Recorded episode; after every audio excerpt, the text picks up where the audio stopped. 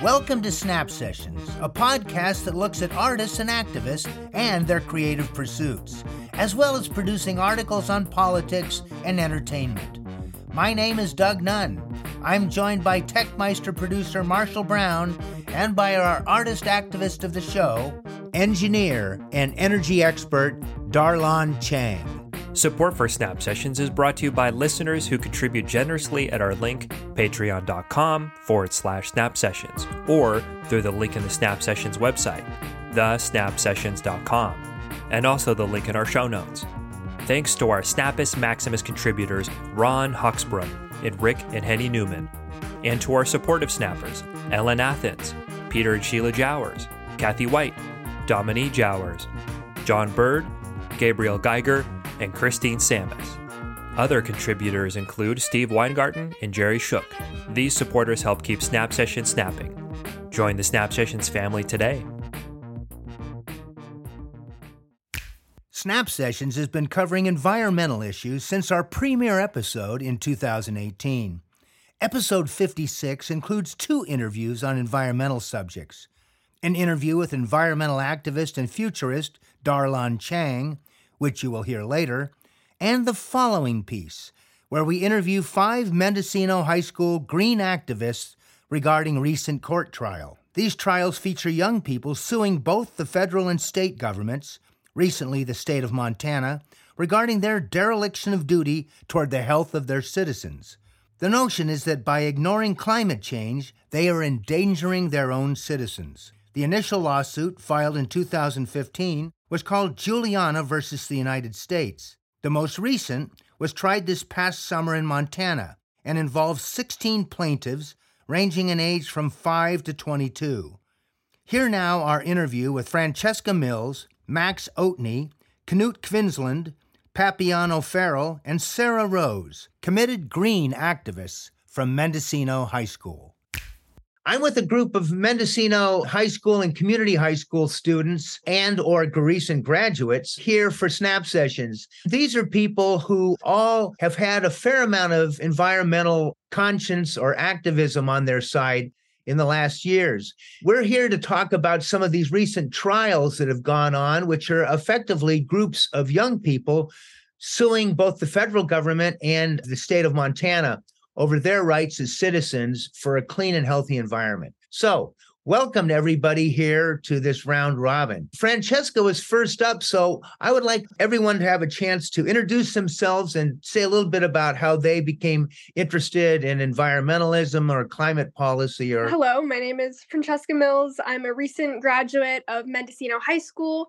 I will be attending Scripps College in the fall entering the environmental analysis program and anthropology program. I first became interested in the environment inherently by just living in Mendocino and growing up here and experiencing like the vast ecosystems that we have right outside our doors. And by just living and breathing in the environment, I wasn't even really aware that environmental science was a field that you could separate from other things because I was so close to it just naturally by living here. And then later, as I entered high school, I was able to engage with Noyo Center for Marine Science and Ecology Action. And I started doing more field work and really like studying the environment on a level where you could see how fast it's degrading and how important it is to conserve resources and be mindful about how we use the planet. I just love how interdisciplinary and inherently creative it is. It's not just one field and it's vast. So I have great excitement towards my future in this. Well, thank you, Francesca. Let's go now to how about Max Oatney? Tell us a little bit about who you are and how you became interested in the environment.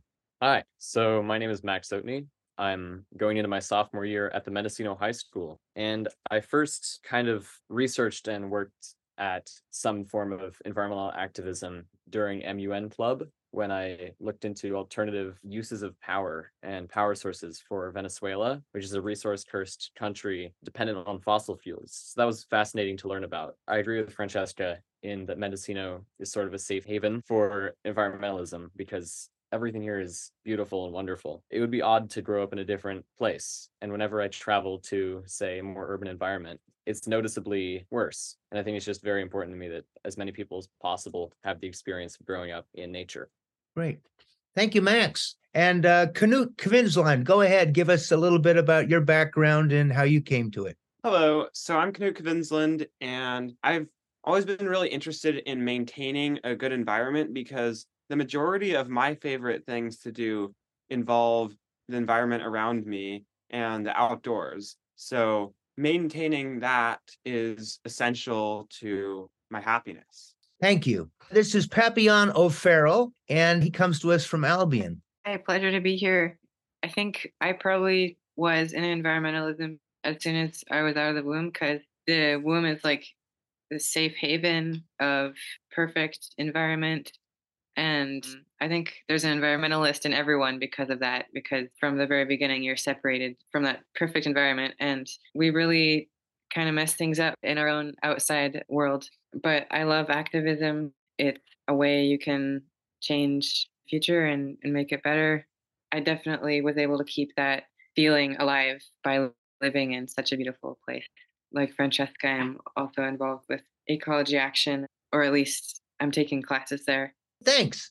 Thanks, Pappy. And uh, Sarah Rose, take it away. Yeah, I feel the same way that uh, everybody does. Growing up in a place like Mendocino, we're surrounded by a beautiful natural environment and also just like a very active community of people that are working to better our community in the world. I was one of those kids that was always very aware of political and social issues and worried about them and doing research and whatever sort of like mini activism I could do. But as I became a high schooler, I got really involved with the movement to save Jackson Demonstration State Forest and did a ton of on the ground activism and organizing with them. I've also been involved with the Noyo Center, doing a lot of education for younger kids about marine science and environmental science and how to interact with our natural world and protect it.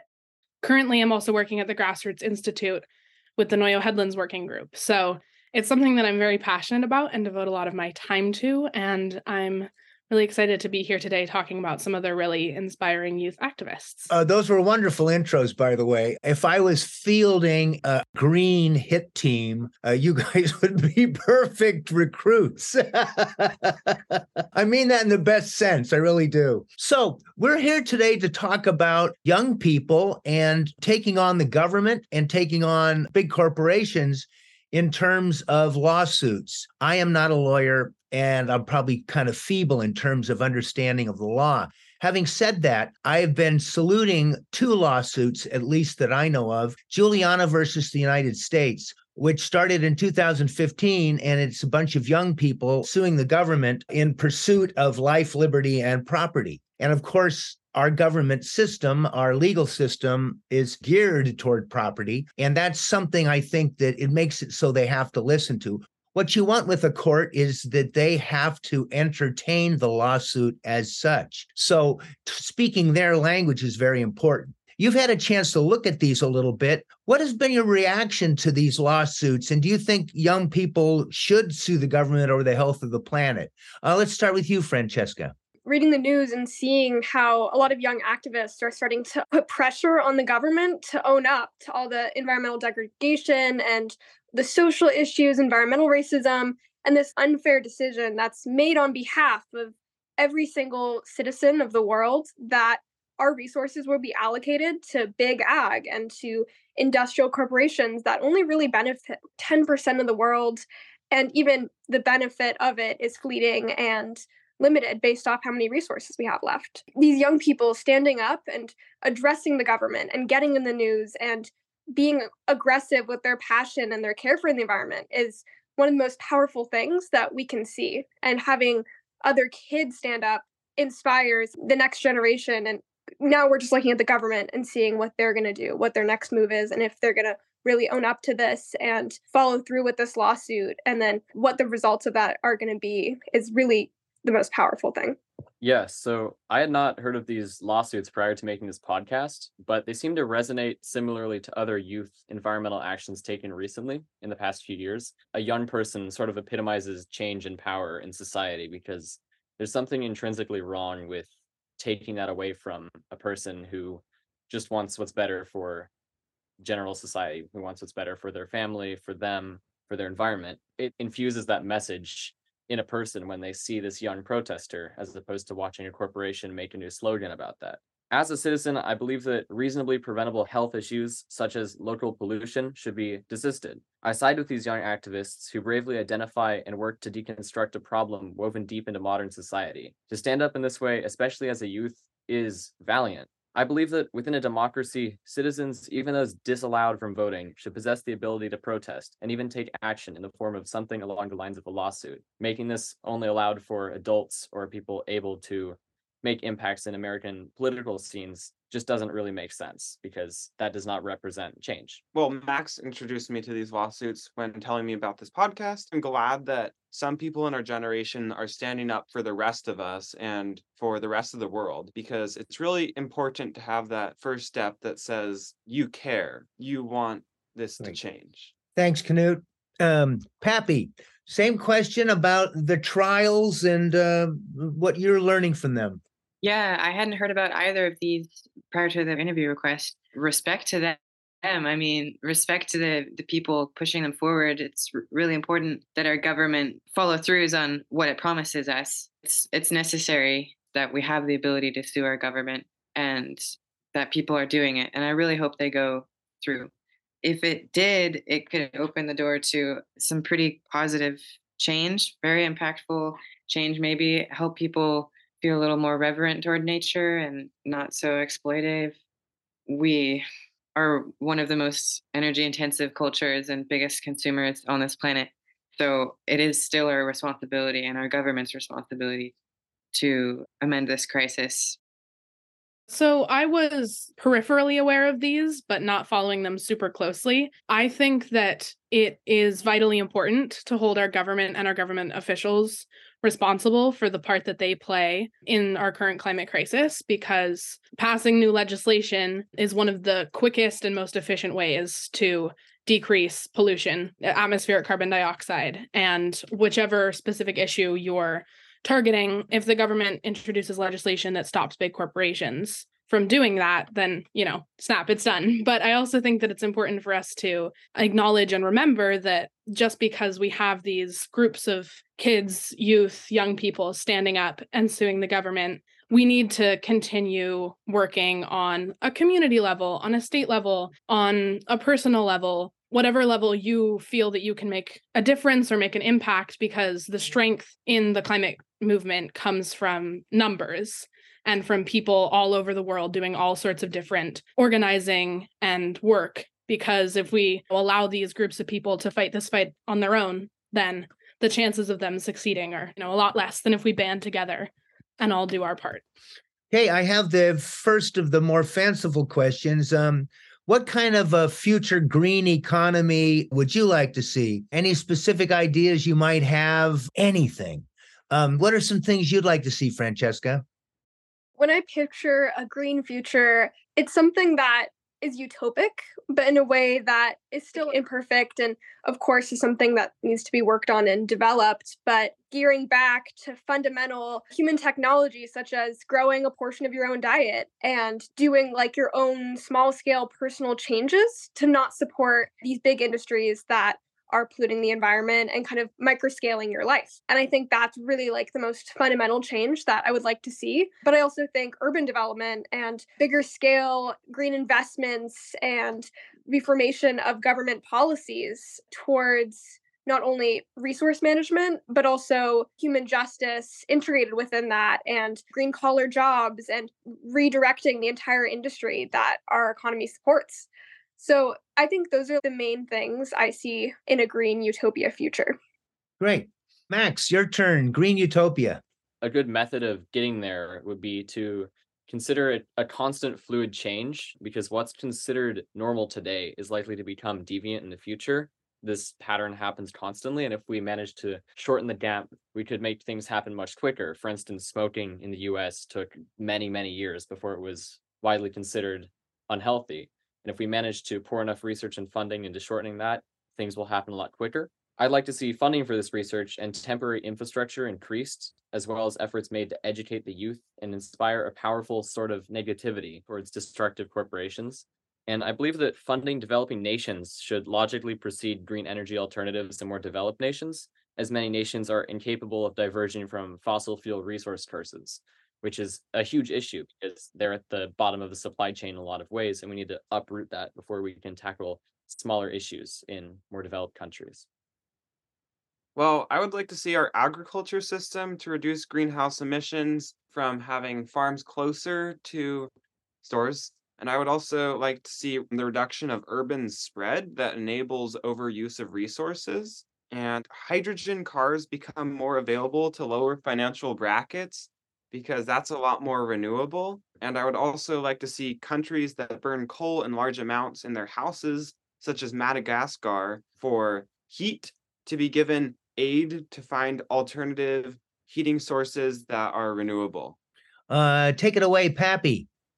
I really like this question because I think imagining what the future could be is really important. And there's something called the end of history illusion, which is since we're at the end of history and we know everything that's happened, but we don't know anything in the future, it kind of seems like this is all there is and this is all there ever will be. But that's not true. In the next 50 years, there's going to be a lot of change, and it all depends on what we decide that change is going to be right now.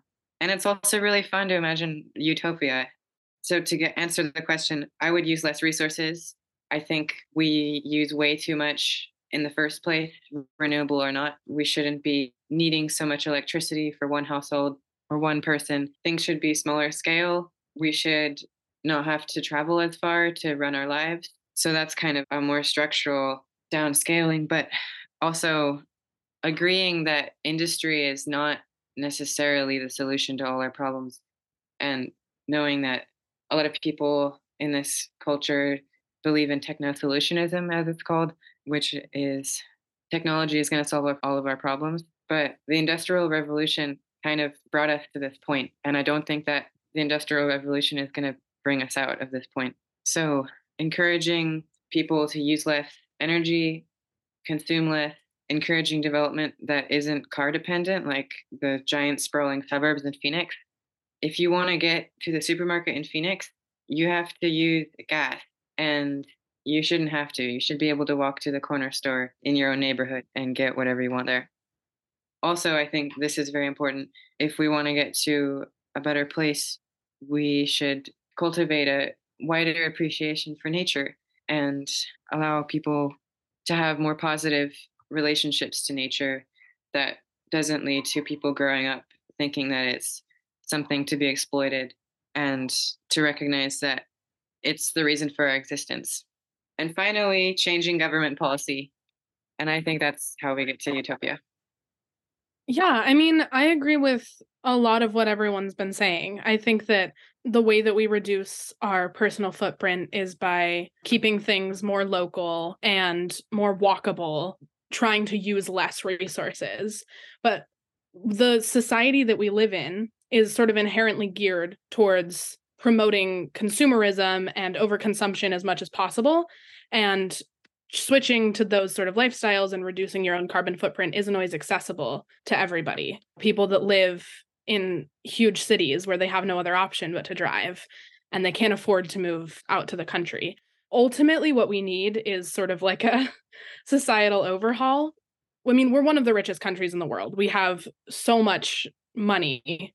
Our government has so much money that could be redirected towards these green solutions. And I think that we need to do things like these kids are doing, suing the government and really calling out the way that we choose to use our resources and channel that more towards making these green solutions accessible to everybody.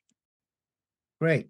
Have any of you heard of the Drawdown? I think it's a website, but it's a big, thick book, and it has like a hundred different solutions for all the different things that come up all these different energy uh, solutions, all these different ways to live, etc. It's quite an interesting thing. And it, it imagines the next 30 years. If you look online, just Google green futures, like cartoon versions of them, you will also see all these beautiful pictures of these green utopias and stuff. So, quick round of it could be hostility if you want, but it can also be kind of a reasoned judgment imagine yourself sort of in a prosecutorial role and who would you hold responsible for the eco and climate disasters you were inheriting? That is a bit of a loaded question. but you know, like, yeah, that's kind of at this point what humans naturally want to do allocate blame and be like, this person, this organization, this government, this nation, this continent owes XYZ amount of money to compensate for the amount of carbon in the atmosphere or whatever. And uh, while I get the role in that, taking responsibility and really like kind of hashing it out, as a whole, we should just revert to more positive responses.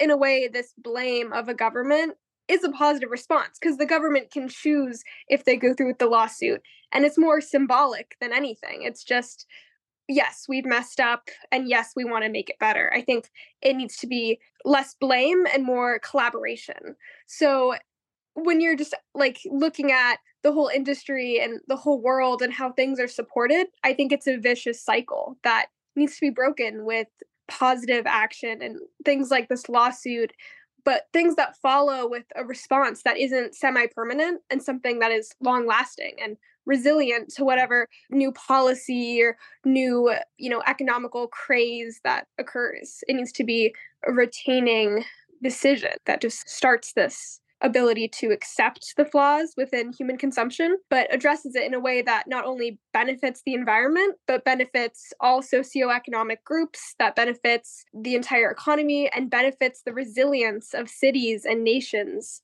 Well, I appreciate that too. And you're also your desire not to be overly punitive and get the job done type thing. Let's go to Max Oatney. I believe that just as an entire community is held responsible for plastic pollution in a state park, the entire developed world is responsible for the climate disaster at hand.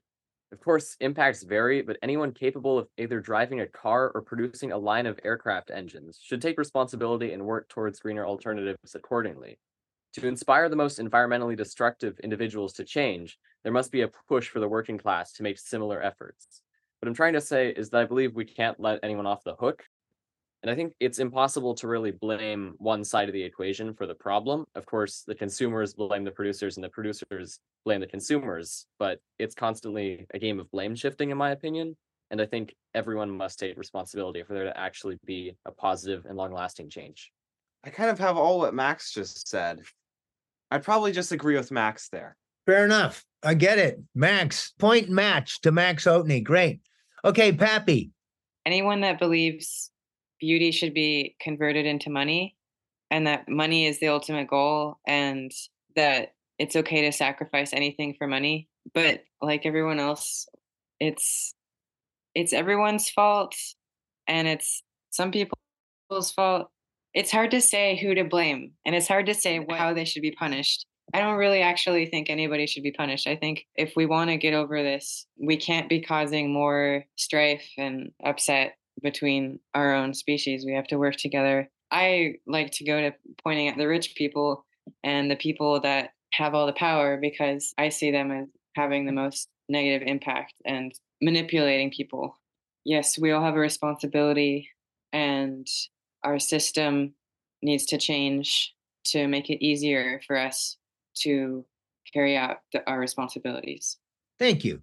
And Sarah Rose, any responsibility for all these dastardly things that have happened? Yeah, I pretty much agree with what everyone has said so far. I think if we really look at what the root of the climate crisis is, probably the two things to blame are colonialism and capitalism. But there's no one person or company on the planet right now that is like the person that should be blamed for that. It's no one's fault and it's everyone's fault. And honestly, I don't think it really matters whose fault it is that much and the only way that we can really move forward is if everybody is willing to work to create the future that they want to see and to collaborate with other people and get rid of blame and just focus on the way forward. Great.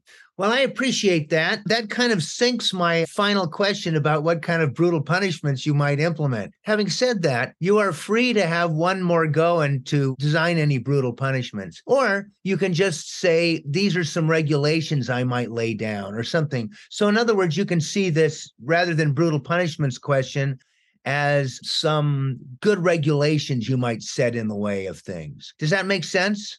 Yeah, I mean, I think that's an interesting idea. What exactly do us as youth expect of prior generations and the government to do to kind of compensate for all the damage that's been done. And yeah, like when I thought about it, I I was considering stuff like green taxing. So when industries are so focused on depleting all the resources and creating pollution, there should be a certain cost that comes with that. The narrative that our economy has written has been it's easier to pollute the environment than it is to restore it and to keep it clean. That needs to be reversed to making it really hard to pollute the environment and making it really hard for these industries to take advantage of cheaper resources, cheap labor, and what they consider to be cheap people. That way, the whole mindset around what's happening in the world will be reversed and it will be expensive. And then it will almost be a value switch to Eh, not, not environmentalism isn't for green hippies who want to grow their gardens and want to live in Mendocino County. It's going to be environmentalism is for people who want to save money. It's for people who want to be healthy, to not have sickness, to take care of each other. And that whole system will support itself because it's just the value of life and the value of taking care of everything and of being sustainable and being secure. It's just security. Regulations that really focus on targeting that advantage that a lot of these one percenters have is what's going to really change and be a good punishment for for all the the damage that's been done. I think in this instance, it's the right decision to bite the hand that feeds you as opposed to biting the proletariat for no reason. I don't think there's a single unanimously effective punishment, although encouraging a push for eco-friendly vehicles, for instance, may be effective. I feel that companies should incorporate micro punishments or at least reward customers for making more environmental choices, say. Like you don't need to have everything be a negative to encourage change. You could make certain products cheaper, certain slogans more accessible, certain mindsets. At the moment, the origin of the problem is highly convoluted, entangled in a web of producer customer connections. I think there are more pressing issues regarding environmental progression than punishment, so for the time being, funding should be set aside for researching punishable actions and not necessarily punishments themselves. I don't think punishments are necessarily the right thing for this kind of situation, but I do think that our entire society should be sent back to the era of cavemen and cavewomen to reduce our carbon footprint to campfires and torches. All right. That's great. I actually really liked what Francesca said because, as I said earlier, like in my heart of hearts, I believe that the only true way to completely come out of where we are right now is to have like a societal overhaul, but that's a ridiculously huge ask. so I think it's important to find ways to operate within our current societal systems, especially the ones that are really focused around money and our economy. And I think that something like green taxing is a really good way of using those systems for positive change by creating incent- money-based incentives because we know that that's what's working right now and using that to create a positive effect. So let me say I'm hugely appreciative that you've all taken the time to be here and uh, I really appreciate it. You guys have been outstanding as a teacher, all, all at least A's, I promise. The Montana case, brought by plaintiffs ranging in age from 5 to 22, was the first of its kind to go to trial in the United States. While the state contended that Montana's emissions are minuscule when considered against the rest of the globe's, the plaintiffs argued that the state must do more to consider how emissions are contributing to droughts, wildfires, and other growing risks to a state that cherishes a pristine outdoors. According to The Nation magazine, quote, the ripple effects of this historic decision could be significant in establishing new legal precedent that would create successful climate lawsuits in other states. Invoking the right to a healthy environment will likely become a replicable strategy for lawsuits in any state that has also explicitly acknowledged the right to a healthy environment in their state constitution. Such a list includes only a handful of states Pennsylvania, New York, Massachusetts, Hawaii, Illinois, and Rhode Island, though that list seems to be slowly growing. Thanks for listening to Snap Sessions. If you like what you heard, please subscribe to us on Patreon or buy me a coffee. We depend on the support of listeners like you.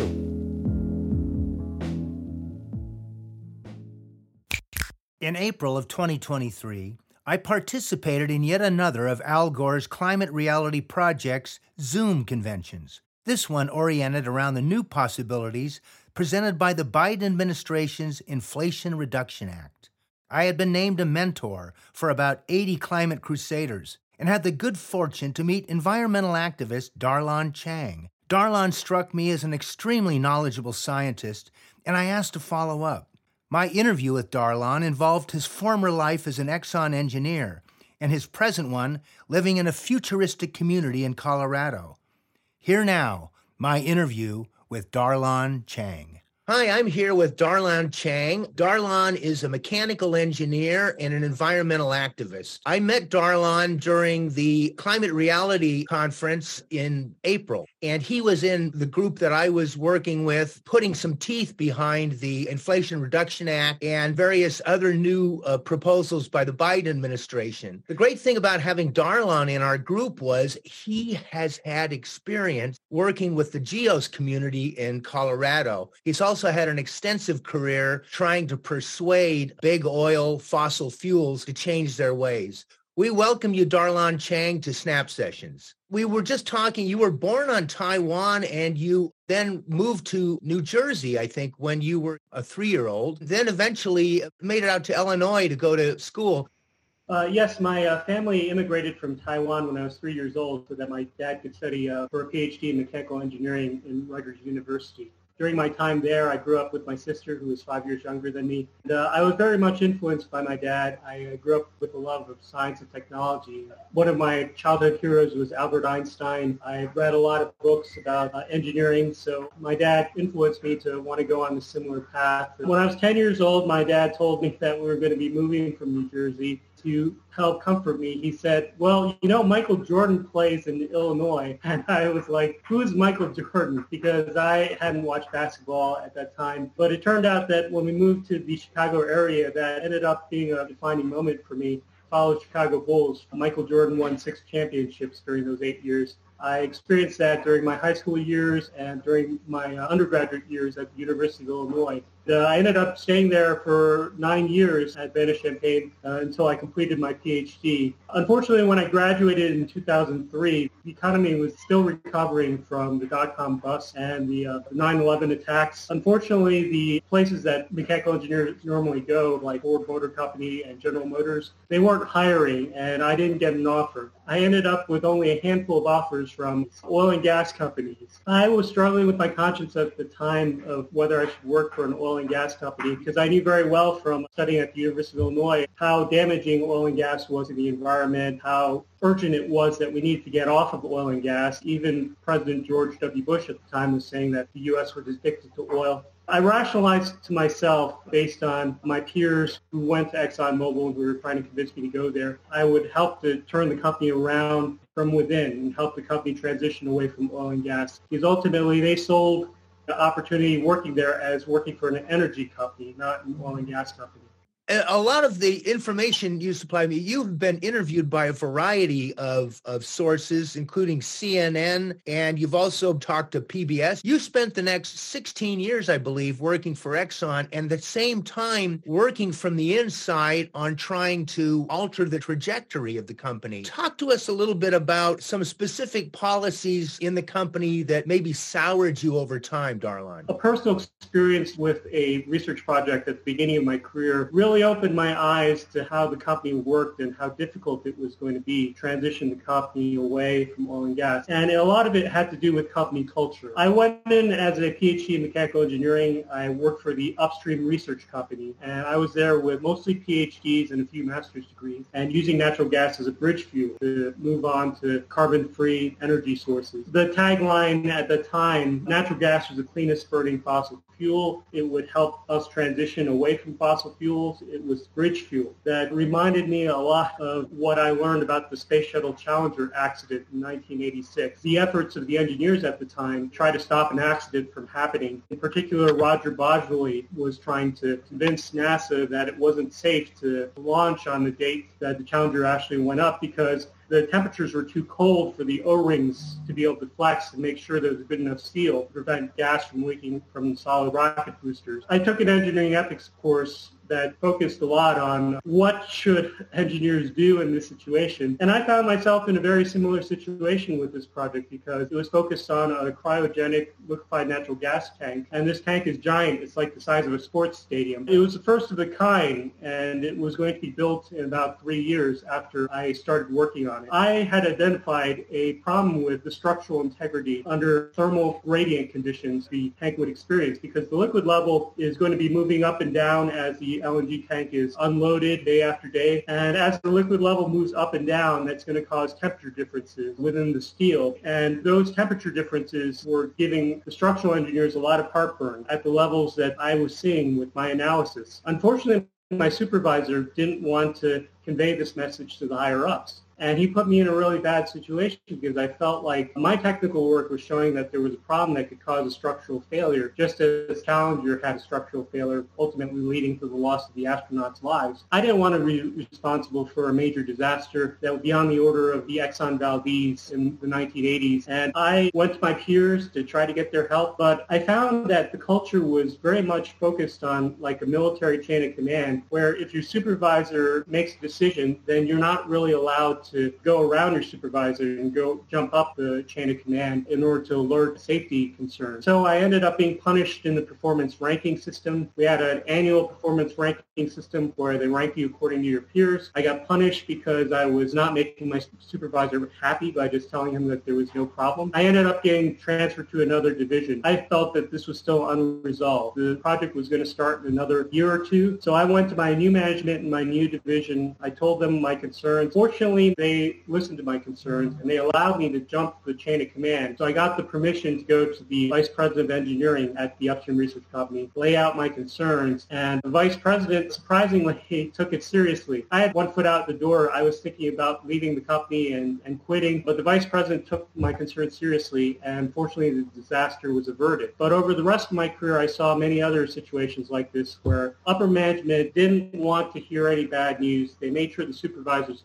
clamp down on any concerns that researchers and the engineers had. Ultimately, I think this is the kind of culture that is keeping ExxonMobil from making any transition away from fossil fuels and taking climate change seriously. That, of course, is a specific incident, which, of course, is very key to your move away from Exxon. Of course, in the last 10, 12 years, there's also been a series of big hurricanes that hit the Houston area. At the time, you were living in Houston and working for Exxon. Tell us about your response to Hurricanes Ike and Harvey, how that affected you. My daughter was born just a couple months before Hurricane Ike in 2008. That was a really devastating experience for me because my wife was worried sick and couldn't sleep for uh, those four days that we were without power after Hurricane Ike had hit. We had decided not to evacuate at the time because Hurricane Ike was projected to hit as a Category 2 storm, and the predictions seemed to suggest that Category 2 wouldn't be strong enough to really cause a lot of hardship, so we decided not to evacuate. Unfortunately, those predictions were very wrong because even though it hit as a Category 2, it was a large area that was hit, and that managed to knock out power to the Houston area for about two weeks. For our home, it was for four days. There was also no running water, no gas, because they all use uh, compressors that are powered by electricity to pressure up the gas. So we're stranded for four days with an infant. We, we really felt that this was a big sign of climate change to come. I was really disappointed after the event and, and after all the hardships that people endured, that a lot of people still dismiss this as just a natural event and this had nothing to do with climate change. But in my mind, it was a seed that started me thinking that I don't have much more time to help ExxonMobil turn this around. And I don't see much evidence that ExxonMobil is going to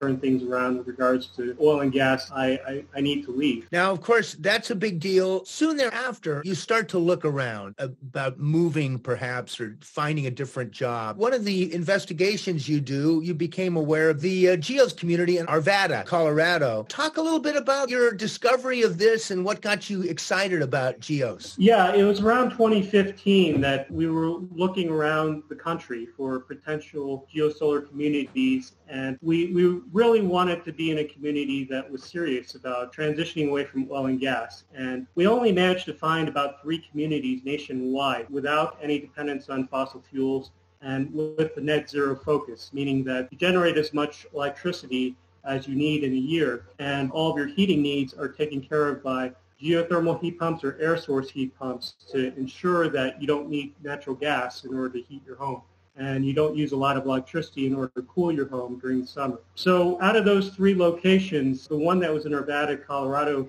was the most appealing to us, especially since I had a cousin who lived in the area. We made a trip out the Denver area and we talked with uh, Norbert Klebl, developer of the Geos community, and I managed to convince my wife. It took some time for her to come around to the idea that it was possible to get off of oil and gas because I had worked my entire career up until that point at ExxonMobil to try to get the company to move away from oil and gas without any success. So my uh, wife was under the impression that it wasn't practical, it wasn't affordable, it wasn't possible to be able to live our lives without oil and gas. And this community showed her that it that she was wrong, that it was actually affordable, it was practical, the technology already exists. My role at ExxonMobil was to create new technology as a researcher.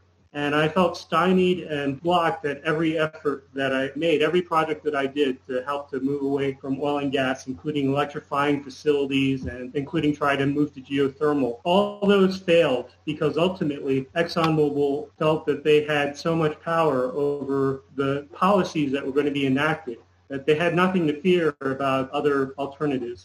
So as long as they could benefit from the subsidies for fossil fuels, and for the policies that were written in their favor, they felt no need to pursue any of the research projects that I had been involved with or others have been involved with that would move the company away from oil and gas. But this community showed that a lot of that research wasn't necessary because the technology already exists. It's only a matter of just getting enough people to be aware that they can use these technologies and they, they can move their lives away from oil and gas already without having to wait for some miracle technology. When you go and you look at the GEOS website, see what Norbert Klebl had had in mind. He initially was able to build about 28 homes, I believe, in the community. And I think there was about 280 or 282 that were planned. He got those. You become, I guess, an investor in a way. You buy a house and there are solar, there are heat pumps, there's actually goats that are working in the neighborhood, keeping the grass and the weeds down.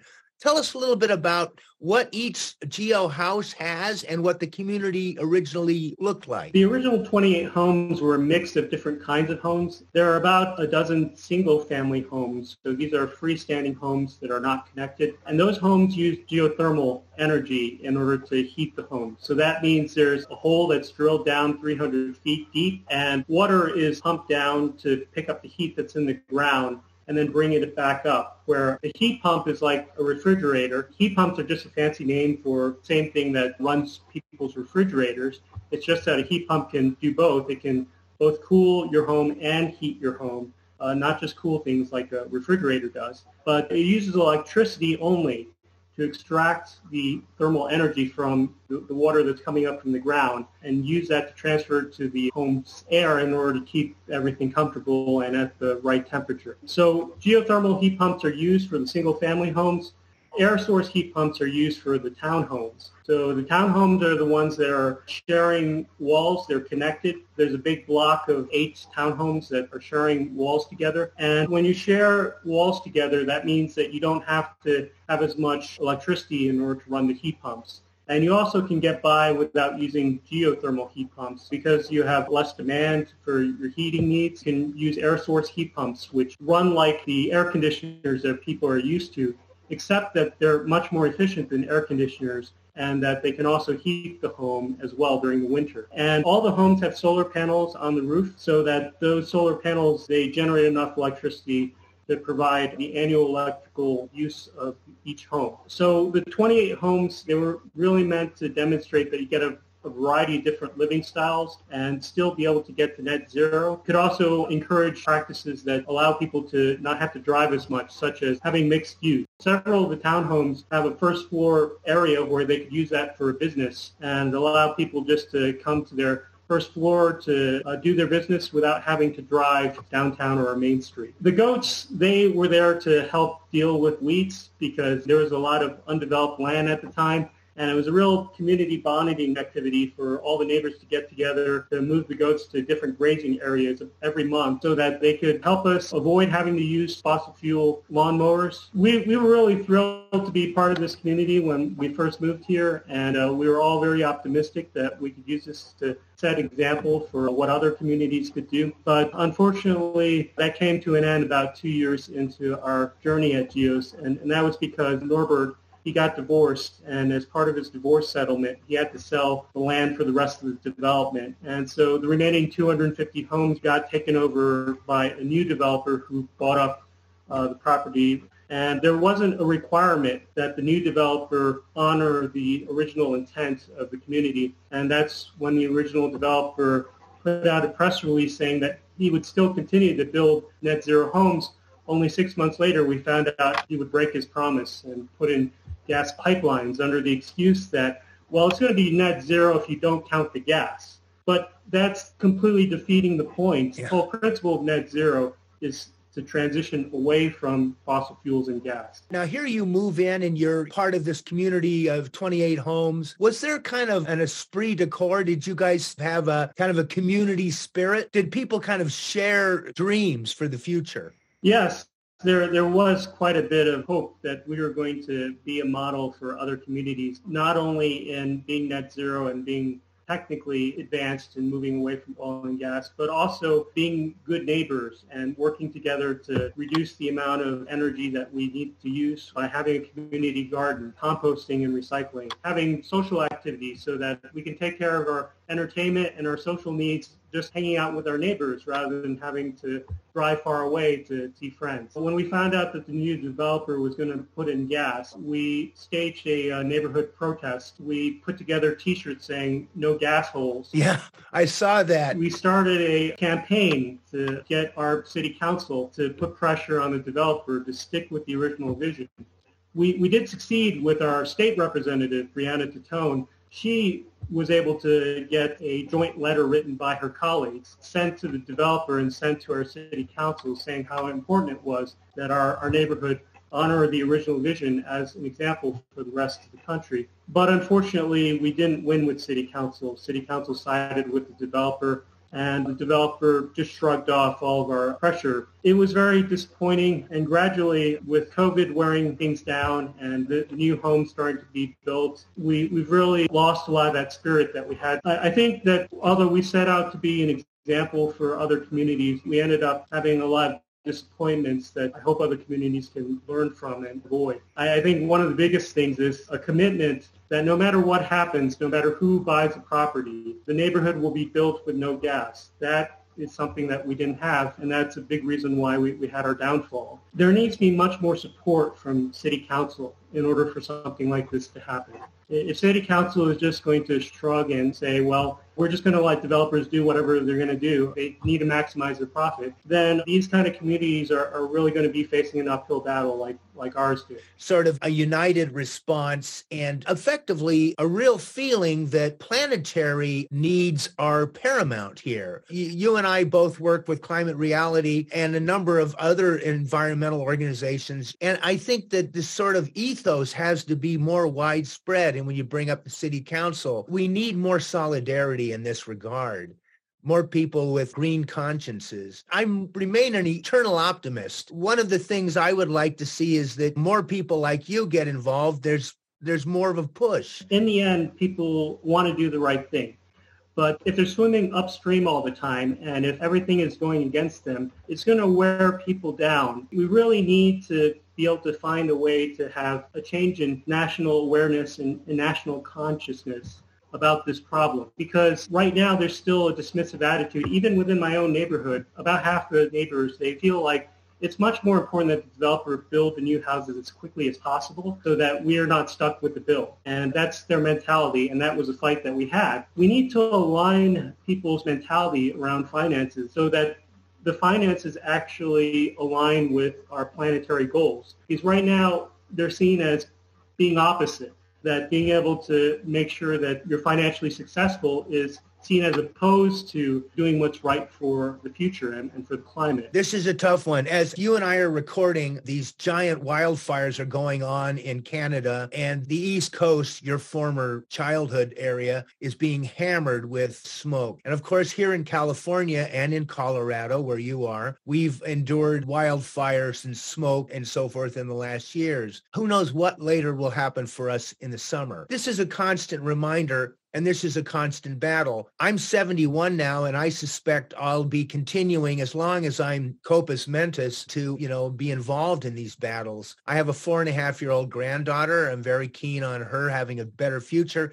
And you mentioned you you have one or two kids. I have one daughter. Mm-hmm. And she's 15 now? She's almost 15. When she was born, Hurricane Ike hit. Hurricane Harvey hit when she was nine years old. So that was 2017. She remembered very well. We evacuated that time because we didn't want to repeat the power outage that we had in Hurricane Ike. Hurricane Harvey ended up being even more devastating. It ended up putting a lot of houses that were just uh, miles away from my home, waist deep in water from flooding. That was a reminder how urgent I, I needed to leave Houston and I needed to show my daughter that we could do something about climate change. Even after moving to Arvada, we still experienced climate disaster. The Marshall Fire hit uh, a couple of years ago, and the Marshall Fire wiped out a thousand homes that were just miles away from us again. We were lucking out in that we didn't personally lose our home, but we see that our neighbors, people, a family friend of ours lost his home in the Marshall Fire and is still dealing with the aftermath. We had to go through a fight for that, and that the fossil fuel industry came in and, and they tried to pressure pressure the home builders to say that it's too expensive to rebuild these homes net zero when the city Louisville had put in a city code requiring that all homes that were built new needed to be net zero. And so we had a fight over it was too expensive. Fortunately, my friend had come to live at my house for a few days after a Marshall Fire disaster and seeing how affordable and how practical it was to have a net zero home. So he wasn't brainwashed by the fossil fuel propaganda and the builders trying to keep the status quo, saying that it's impractical and we're going to have to wait for miracle technologies that are going to take decades to develop.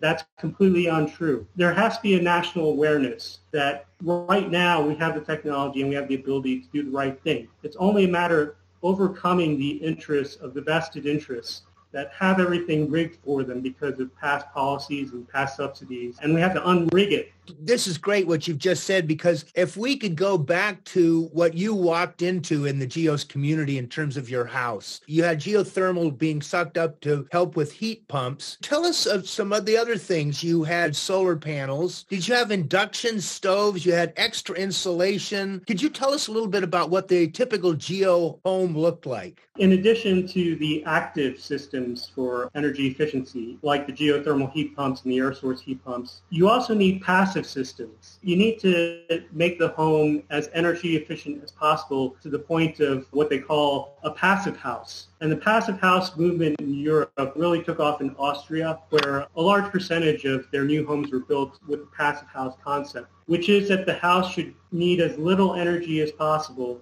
to stay comfortable throughout the year. And the way to do that is to have not only great insulation, but also building practices that make sure that you have very little leakage. Because a lot of the problem is that you're leaking the air that you just heated up or that you just cooled down in, in only a couple of hours. For most American homes, it only takes about two hours for all the air inside your home to be leaked outside. And that means that the new air coming in has to be heated up again. So a big part of making that happen is the right building practices, making sure that things are built airtight, having the right windows, having the right kind of doors. Actually, the door, it's one of the cheapest retrofits you can do. Just replace that door that is typically uh, only giving you one-tenth of the insulation that you really want. Putting in a door that might be a couple hundred dollars, but is well worth the upgrade because of the energy it saves you in the long run. And that's a real trick. A lot of these practices of building the home right to begin with. They cost more initially, but they pay off in the long run. And that's something that builders have been trying to avoid. They don't want to pay for something that's going to pay off in the long run because they don't get the benefit of that. It's the homeowner that's going to get the benefit of that. And we need to change our financing so that that's reflected. The homeowner gets a break because paying more upfront results in energy savings in the long run. Mortgages should be designed around that idea and builders should be incentivized to pay more upfront because that's what's going to benefit the homeowners and the planet in the long run. As far as cooking, uh, it turns out that uh, having gas stove cooking is like having a chain smoker in the house. And it took a while before people realized that having a chain smoker in the house is really bad for the kids. Now we need to get to the point of realizing that having a gas stove in the house, especially without proper ventilation, which is especially true for lower income housing, you're subjecting your, your children to the same health impacts as chain smoking. And it's been found that there's a 42% more cases of childhood asthma in homes that have gas stoves versus homes that have electric cooking. Electric cooking, it comes in two styles. For, for my home, I just have a range, and, and that's good enough for, for my wife and, and the way that she cooks. But for those who feel that to really have the highest level of cooking, they've been brainwashed by the oil and gas industry to think that you have to have a gas stove in order to cook like the, the best celebrity chefs. In reality, a number of celebrity chefs are realizing that induction cooking is better than gas stove cooking. And induction cooking is electric cooking, but instead of using resistance heating, which is just using the electrical current to heat up resistors, instead you're using induction, so you're magnetically causing the heat to reach the pan. And you need special pans and cookware that are magnetic. So once people get around the idea that you're going to need new cookware, then you realize that you're not only saving on energy because induction cooking is the most efficient, it directly takes your electricity and transfers it completely to the uh, food rather than having it transferred to the air or transferred to a flame. So induction cooking it actually gives you the most control and gives you the most power. You actually don't need to have your stovetop completely replaced to begin with. You can actually just get a portable induction cooking stovetop. You can get a portable cooktop, and, and that's only a couple hundred dollars, and you can try it out before you decide to take the plunge and completely replace your gas stove with an induction stove. You know, I just got back from a trip to England, and in this particular house, it had been completely redone, and they had an induction stove, which I had never used before. At one point in my career, I was a cook for eight years, and, you know, we had gas stoves. This was in the late 70s into the mid 80s. You know, I cooked at that, and I still cook. But with this stove top, one of the things I noticed was the pan got hot, and the stove itself itself wasn't hot. Was I using an induction stove? Yes, that's correct. The electricity that's going into the magnetic coil of the induction stove is directly vibrating the molecules of the pan, but it's not vibrating anything else. So it's actually the safest stovetop you could have because if you accidentally touch the glass, it's not hot. All the heat went magnetically into the bottom of the pan rather than to the glass stovetop. So that's also safer for the children as well. That was fascinating for me. It took me about a day and a half to get used to it, but once we were used to it, we were off we were enjoying ourselves on that induction stove. So I was 10 years involved with co-teaching an environmental science class at Mendocino High School here in California. And I was the uh, literature and politics part of the class. And we had an environmental scientist guy and we did a lot of field research, etc. My favorite assignment though was one that I gave toward the end of the year, which was for the last term, was for each student to design an environmental homestead. We call it the eco homestead. And we would pretend to give them five acres. And at the time, $250,000, it would probably need to be increased by quite a bit now. And they could then develop an environmentally and sustainable homestead. And it was a great assignment and it was lots of fun. And you got all kinds of kids going. Our dream was to get kids to go into environmental engineering and environmental science. That was their business and what they ended up doing. But we did get a lot of kids to go into environmental engineering. Now, you've been a mechanical engineer, you have a PhD in mechanical engineering, you've been part of the GEOS homestead. I would love, Dar-Lon, to give you free reign now to talk about what you would do to design sustainable houses, etc. Make geothermal communities. I, I, think geothermal, it's gotten a bad rap in the sense that if you have to make a geothermal well for each individual home, it costs a lot of money. It typically costs about $30,000 to drill a hole for a single home. But if you create a geothermal system for the entire community, then the costs come down quite a bit. And the advantage of being able to do a geothermal district heating system for the entire community is that you can have the system provide heat where it's needed. So you have a network where you can take heat and put it where it's needed, and you can also take advantage of waste heat. So if you happen to have industrial facilities nearby, they have a lot of hot water, and typically that heat is just wasted and sent into the air. But if you have a district heating system, you can connect it with industrial heating systems nearby and take advantage of that waste heat so you can save even more energy doing that. I'd also like to have a microgrid in that development. The microgrid would be a system that would provide power if there's a blackout due to a hurricane, as I experienced back in Houston. Wildfires can knock out power too, and having backup power is really immense peace of mind for a community. Moreover, the microgrid save on a lot of waste that we get from having to rely on the uh, grid that uses high voltage transmission lines uh, that brings power from coal powered stations far, far away. Even renewable power, you, you can lose a lot of energy having to get the power delivered to you from far away. But if you have a microgrid that stores the energy from the solar panels that are in your community, you can do a lot to be able to save energy. And even better, if you can have electric vehicles in that community, serve as part of the microgrid so that each electric vehicle, when it's parked, it becomes a battery that is part of the microgrid and helps to store energy when you need it. It can also shave off energy during peak demand. One thing the utilities like to say is that they need the natural gas plants in order to quickly turn them on during peak demand in, in the middle of the day. If you have microgrids instead for communities, then those microgrids will take away the need for using fossil fuel plants to quickly turn on and off. Community-based solutions is really where I'd like to go because as great as GEOS is, we don't have district geothermal heating and we don't have microgrid. Unfortunately, our developer is controlling our finances and controlling our destiny right now and city council isn't stepping in to change that. I love all your ideas. My father was an electrical engineer. He had learned electronics in the Navy and he really wanted to. So he became the first guy in our family to go to college and he went on the GI Bill. And he ended up sort of doing ceilings and stuff like that, lighting systems and so on.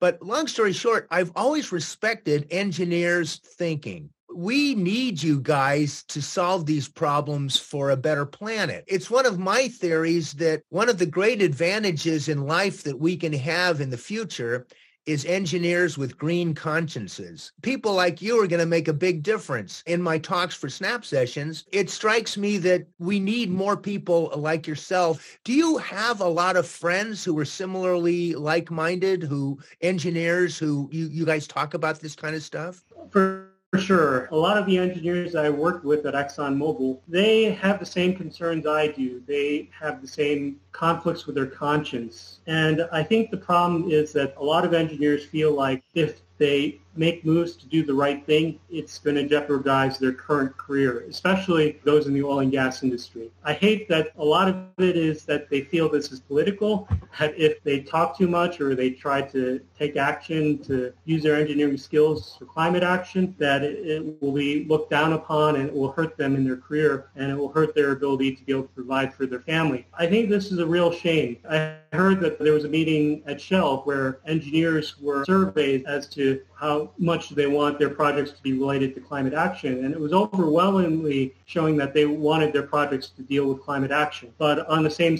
survey, they, they were also asked, do you feel that your supervisors are supporting that? And the answer was very much no. And that's my personal experience as well, that uh, my peers, my colleagues, they don't feel that there's a social shift yet where you can focus on climate action and be able to make a living for your family. You are working now with a startup, GeoSolar Technologies. Tell us a little bit about GeoSolar Technologies and your hopes for the company and where your directions will be. Yeah, thanks. So I joined the GeoSolar Technologies startup company last year after not having any success getting a job in climate action, I applied for the Clean Energy Corps, applied for many Department of Energy jobs, National Renewable Energy Lab jobs, but I found that my experience was the same as my peers who were trying to do the same. Having ExxonMobil on your resume and having an oil and gas background doesn't win you any favors when you're applying for renewable energy jobs. Most renewable energy companies are nowhere as big and nowhere as powerful as ExxonMobil, not from a